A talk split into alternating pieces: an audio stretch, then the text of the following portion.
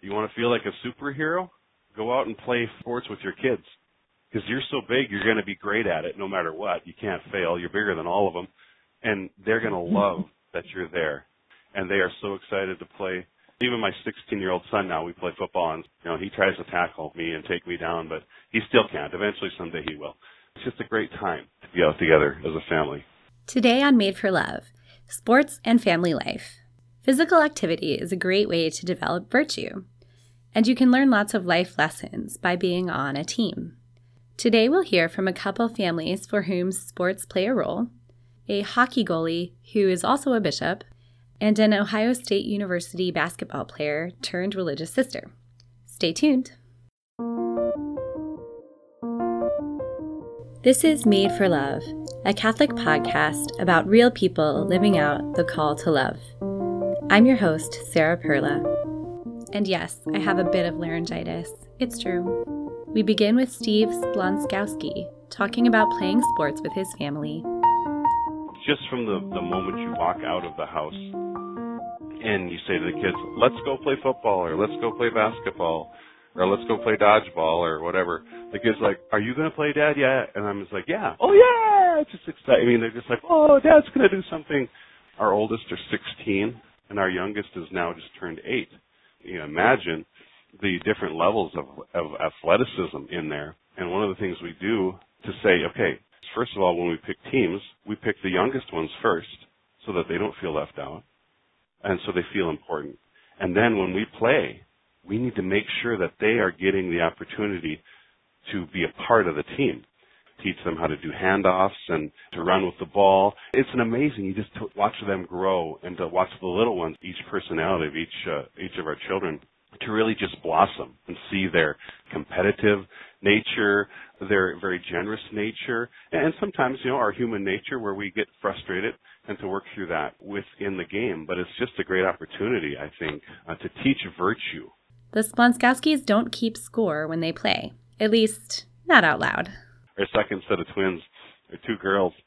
They're so small, but you can hand them the ball and they have the funniest and craziest moves that they can get into that end zone right past my 16 year old son. I mean, it's just hilarious. They get so excited when they can take it to the end zone. So every once in a while, at a kickoff, I'll take the kickoff and I just barrel down the field going, Ugh! and all the kids come running. You know, just like we're taking dad down, and they drag me to the ground before I can get to the end zone. Sports can be a magnet for families, bringing people together.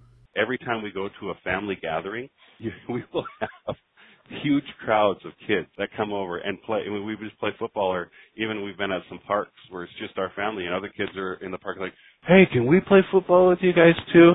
Sometimes the teams are crazy. You know, you're like 20 against 20. It gets a little more challenging to get everybody involved, but it's a magnet of joy.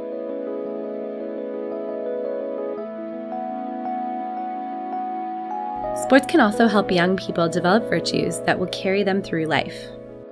So I have noticed that in religious life, whenever trials come or maybe even questioning like, oh, is this where I'm supposed to be? It has brought me like a foundational piece with just pushing through and persevering. And I think that a lot of that comes from being in sports and learning how to push through those difficult things. This is Sister Xavier. So my name is Sister Xavier. I'm a sister of St. Francis of the Martyr St. George, based in Alton, Illinois. Sister Xavier hardly remembers a time before playing basketball. I know I've been playing basketball pretty much as long as I could walk. Um, there's a picture of me on the beach in diapers holding a basketball. So I like to joke that I started doing sprints on the beach whenever I was like two. the whole family played sports, and it was a priority. My house always equipped with a basketball hoop. We had what was called a, a Goalrilla, which is one of the nicer outdoor basketball hoops. And just to tell you how much my family cared about basketball, my older brother gave up going on the eighth grade trip to Washington D.C. in order to get the basketball hoop. so it was like a trade off because we didn't have enough money for both. So he picked basketball instead of being able to go to D.C. Her extended family also got involved.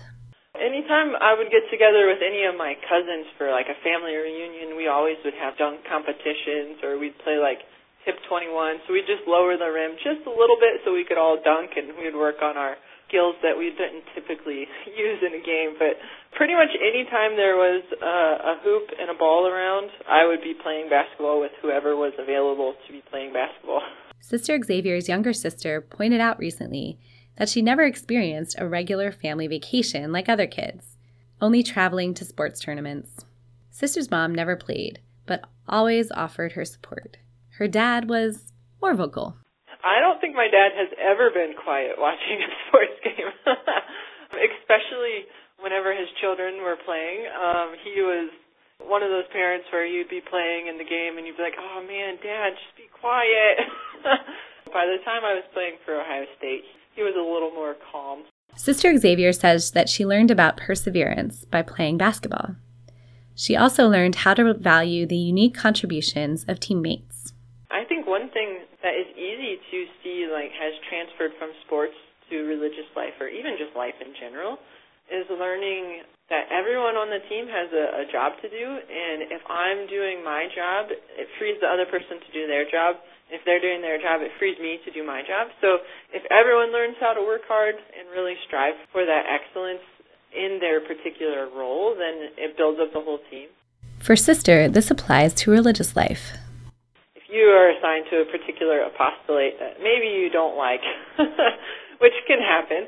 If you say yes to the Lord and surrender to doing that role, then it really does build up the whole community and build up the whole mystical body of Christ. So the, the team is kind of a microcosm for the mystical body of Christ.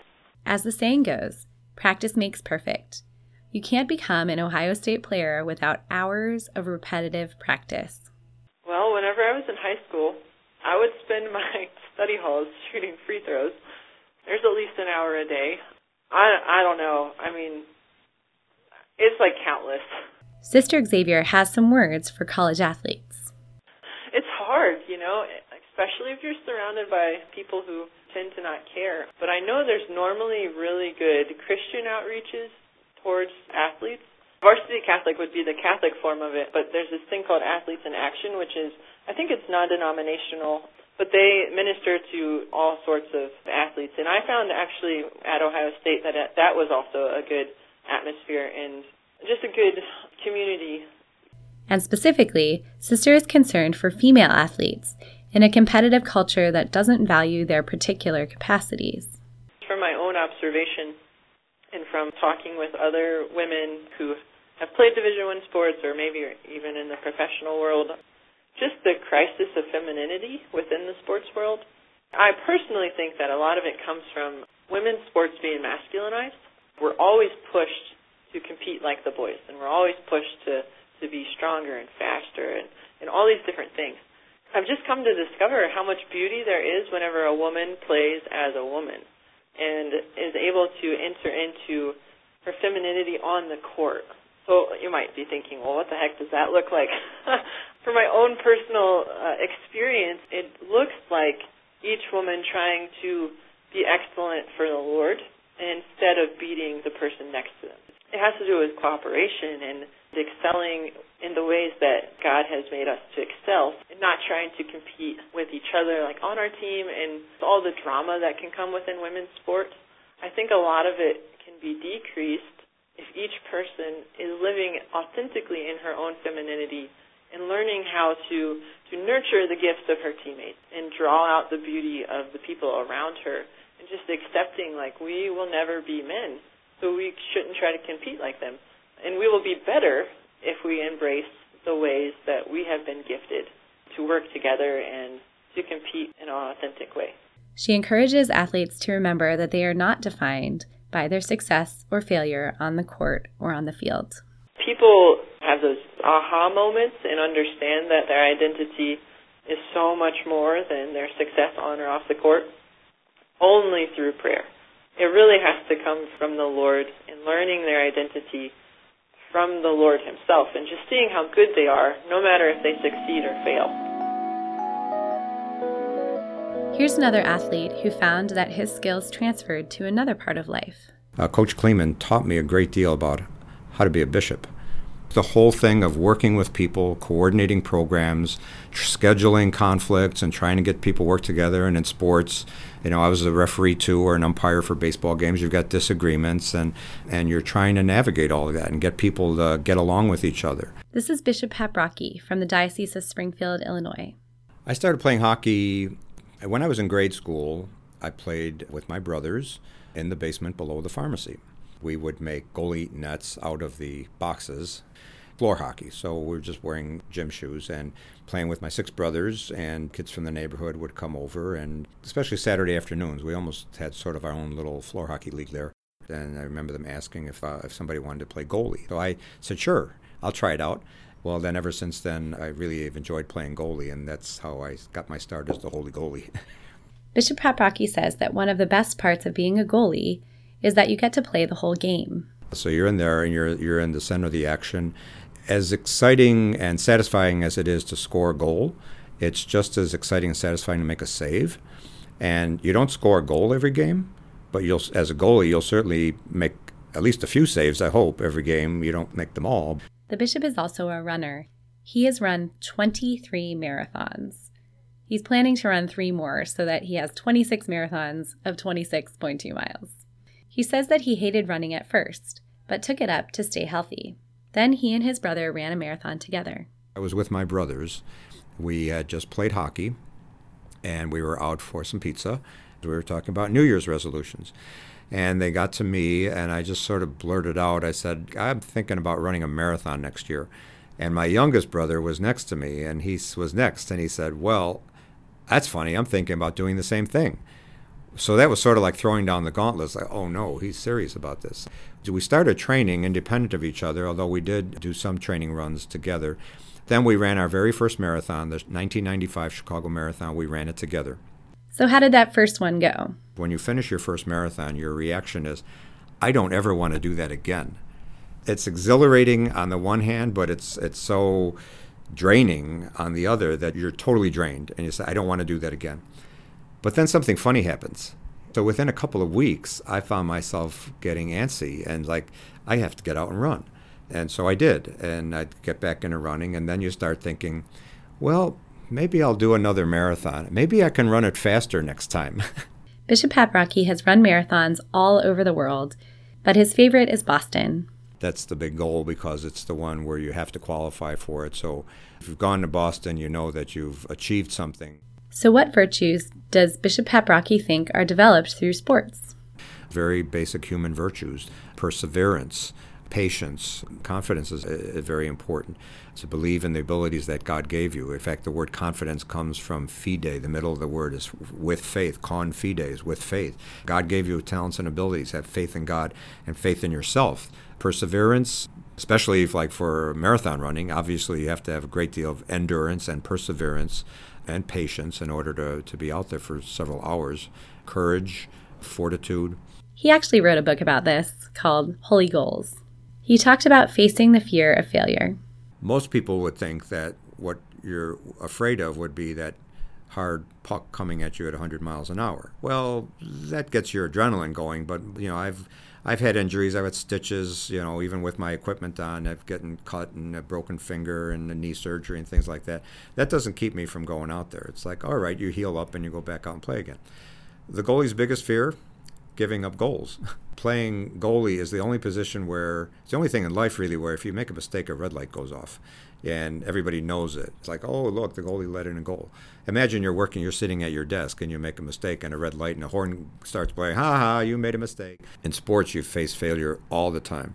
I use the analogy of baseball. The best hitter of all time, Ted Williams, with a 401 batting average. What does that translate to? That translates to failing six times out of ten a pretty good hitter in the major leagues today is a 300 hitter. That's failing seven times out of 10. So if you're going to play baseball and you don't like failing, you're not going to get very far because you're going to fail seven times out of 10. As a spectator, Bishop Paprocki witnessed one of the greatest comebacks in hockey. Watching a Blackhawk game. My brother Joe and I were at a game. It was uh, at the beginning of the 2010 season when they they won the Stanley Cup that year, but we didn't know that going into the season. We didn't know how good they were going to be. They were playing Calgary, and they gave up five goals within the first 10 minutes. It was just amazing. And we're down five to nothing, 10 minutes into the game. And my brother and I were thinking, well, maybe we should just go home. this isn't going to be a very good game. But we decided to stay. I mean, for one thing, there were good seats, and we, you know, we didn't want to waste the money on those seats. So we thought, well, we'll, we'll stick around. Well, the Blackhawks scored at the end of the first period, so it was five to one. They scored in the second period, so it's five to two. Then they scored three goals in the third period. Uh, one of them, they tied the game near the end of the game. They tied the game, so it ended in regulation five to five, and then they won in overtime. Of course, Bishop Paprocki has had a few injuries as a hockey goalie. The time I got hit in the forehead, I was already Bishop of Springfield, and I was back up in Chicago playing in a men's league. And towards the end of the game, I, the, I took a shot in the mask. It didn't knock me down. I was still on my feet, but as soon as it hit me, I had the feeling that I was cut. So the referee comes over and he looks and he says, You have to have stitches.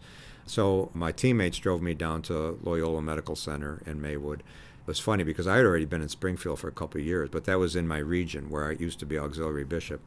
So it's about midnight, and I walk into the emergency room with a towel on my forehead, and the receptionist recognized me. And she said, Bishop, what are you doing here at this hour?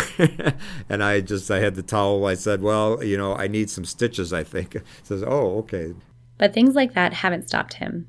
Even today, the bishop coaches the hockey goalies at the Catholic high school. He reminds the kids to put sports into the proper perspective. I think it's really important to keep sports in their proper perspective, and it might sound a little surprising coming from someone like me who's been such a big proponent of the connection between sports and God and faith. But I think precisely because of that, I love sports a lot, but I also love my faith a lot. And growing up, those were like the two big pillars of involvement going to church and going to sporting events or participating in sporting events. Because I look at our culture today, I think it's not the kind of uh, balance that I felt as a child. I think we have really gone way overboard and the importance that we place on sports. Yes, we want to win, but the more important thing is to have fun. Now we'll hear a story about a more unlikely athlete. Hello, my name is Jean Canavan. I was married almost 11 years ago on March 17th, and I have two daughters, both of whom are adopted 11 year old Veronica and 3 year old Victoria. Jean's daughter, Veronica, is a girl with the soul of an athlete. My daughter, Veronica, was born with spina bifida. So my husband and I discerned adopting a special needs daughter. And we had this image in our mind of, oh, you know, we're going to have a special needs daughter. She's going to sit in a wheelchair and wheel herself around and smile and read a book and do a puzzle.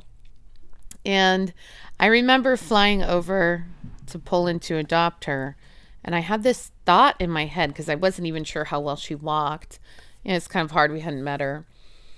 And I remember thinking in my head, it's just very sad for me to think about having a daughter who can't run. And I remember even crying a little bit on the plane. And in my mind, I had this image of me at her age, because we adopted her when she was four, almost five, running after my father in the field and my sister was chasing me and we were trying to catch up to my dad and the sun was shining and the wind was blowing and just this feeling of utter joy. Like maybe i could just keep running and run right into heaven and everything in the world was fine. And i remember thinking that and then tears were just coming to my eyes on the plane and i was like my daughter will never run. My daughter will never run. I think I was processing the fact that she was born with a disability and I was grieving that, even though I had never met her. And when Colin and I went to the children's home, we were waiting in this room and we were wondering when we would meet Veronica. We call her V. And we were looking at each other like, I wonder when she's coming. And then all of a sudden, someone stood up and they said, We will bring the child now. And we heard this child coming. And we were like, what? And heard this screaming and this kicking. And we were like, oh my goodness, what monster is coming down the hall? And she was being held when they brought her in, but it was clear she was like very energetic, very independent, and she didn't want to have anything to do with us. Well, the first thing she did was kick so hard, the caretaker put her down. And I remember standing up and looking down the hall, and she's looking back at me, just running away as fast as she could. And I remember just crying and smiling and thinking, my daughter does run. Spina bifida is a neurological disorder that affects the muscle tone and movement in Veronica's legs. I looked at Colin at that point when I saw her running down the hall and I said, I think we have an athlete on our hands. When she came home, we noticed right away she was always moving. She always wanted to play. She was more interested in soccer and basketball, throwing the ball, football, than reading a book or sitting around. And we were just so surprised. Colin, in particular, was surprised and he was like, I just I never had any idea. Jean couldn't find anywhere for her to play that would fit into the family schedule. And I prayed for a year. And every time I prayed, I would say, You're God. You're God. You can do it. But then at the same time, I was reaching out to people, trying to call, trying to email people to see if maybe I could find something that would work. But it was no, no, no. There were like six, seven dead ends, eight dead ends throughout the course of the year. So finally, I just said, It's not meant to be. It's not God's will. They finally decided to get Veronica a bike and walked to the nearby bike shop. We go into the shop and there's this nice guy, Chris, there. And he says hello. We say hello. Chris goes to V. Oh, so you're on the team. And she said, What? And he goes, The team. Do you ride? And she goes, No, I don't, I don't know what you're talking about. And he said, Oh, I'm so sorry. And I said, What team? And he said, The Special Olympics team. And I said, Well, how did you know she was special? And he said, I'm sorry, I didn't mean to offend you, ma'am. And I said, No, I'm not offended. I'm just curious. And he goes, Well, she looks like the spina bifida riders. And I was like, Whoa, what? And he goes, Yeah, look up. And we look up, and there's some pictures of special kids riding with this team. And we were just smiling, grinning from ear to ear. And I said, Yo, you have no idea. This is the Holy Spirit. I've been looking for you. And he goes, Yeah, this is really weird. Here she is. What about biking, V? How do you feel when you're biking? That hits the spot. Yeah, what does it feel like? It feels like I'm moving my legs like crazy. Jean also discovered a wheelchair basketball league. She's the youngest one on the team, and all the guys, all and they're all disabled, different disabilities. They have a really strict way with her, teaching her the rules. Don't go outside this line. Don't whine. Toughen up. And you know what? There is nothing like a teenager in a wheelchair telling your to now 11 year old daughter to straighten up, fly right. Things able bodied people shouldn't say to disabled people. Disabled people can say to disabled people. Basically, stop being a wimp. And she thrives on that. And they take her under her wing and teach her everything. And the fact is, she's really good. The first game she had, they put her in and she made a basket, and the whole team was cheering. And tomorrow we have a couple games to go to. I love wheelchair basketball. Why? What's so fun about it? I can do double dribbles. Is that a special rule? You're not exactly supposed to do double dribble, but it's sort of like double dribble. Because, like, in wheelchair basketball, you can't just keep dribbling and dribbling. It would hit against the handle on the wheel, obviously. So, what you do is two dribbles, then put it in your lap. For me, I hold it on the chin because my legs are uneven when I go like this. So, it rolls off. So, I put my chin onto the ball so it stays, and then I wheel twice. So, dribble twice, wheel twice. The only time when you don't have to wheel twice or dribble twice is when you're gonna shoot. That's when pretty much it doesn't count as a double dribble. And what does it feel like when you shoot, V? Oh, it, it's good. And how many times have you gotten baskets? Probably like 20 times. I Yeah, don't know. she's really she's a really good ability to put it up into the ah, basket. shoot. Jean shares why she thinks that sports can help us all to unplug. I would say that in terms of theology of the body that we all have a physical part of us and touch and connection is so important. And I think you can capitalize that with doing sports with your children and your family because it is it's a physical activity you're doing together and I think especially because we have so many kids who are doing the screen time, constantly watching movies that sports is a really good remedy. God chose to make us in a way where physical activity, especially in community, whether a team or with a friend, is important. And I think we can delve into the reasons behind that as we engage in sports and exercise and have conversations about it. And she asked her daughter how she felt when she first saw her recumbent bike. Oh my gosh, I was like at peace.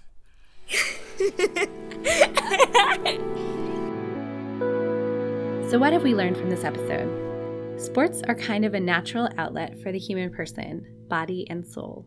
In their proper place, sports can enrich family life.